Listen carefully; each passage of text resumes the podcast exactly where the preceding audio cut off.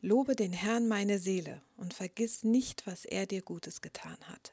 Psalm 103, Vers 2. Wusstest du, dass Gott sich dein Lob wünscht? Unser Leben soll ein Lobpreis Gottes sein. David als der Lobpreiser der Bibel, derjenige, der das Lob Gottes kultiviert wie kein anderer, beschreibt in seinem Psalm immer wieder, Gott, du bist all unser Lob wert, keiner ist wie du. Das Faszinierende dabei ist, dass auch wenn das Lob ganz uneigennützig für Gott ist, ändert sich beim Loben etwas in mir. Mein Fokus ändert sich. Von all den Schwierigkeiten um mich herum, von all den Lasten, die ich trage, öffnen sich meine Augen während des Lobes ganz neu für Gott.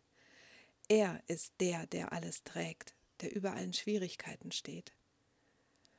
Ganz praktisch sieht das bei mir so aus, dass ich für mich eine Liste von Lobliedern zusammengestellt habe, die ich immer wieder anhöre und auch mitsinge als tägliche Routine, aber auch besonders dann, wenn mir alles zu viel wird.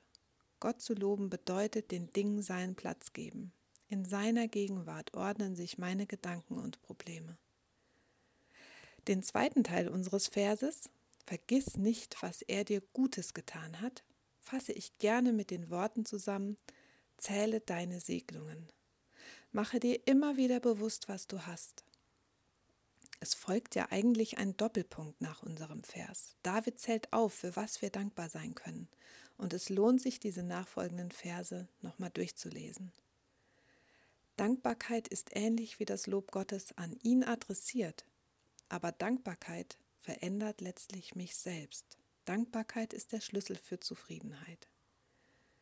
Ich versuche das ganz praktisch umzusetzen, indem ich an jedem Tag in meinem Kalender eine Zeile habe, in die ich Dinge aufschreibe, für die ich dankbar bin. Vergiss es nicht. Zähle deine Segnungen. Lobe den Herrn meine Seele und vergiss nicht, was er dir Gutes getan hat.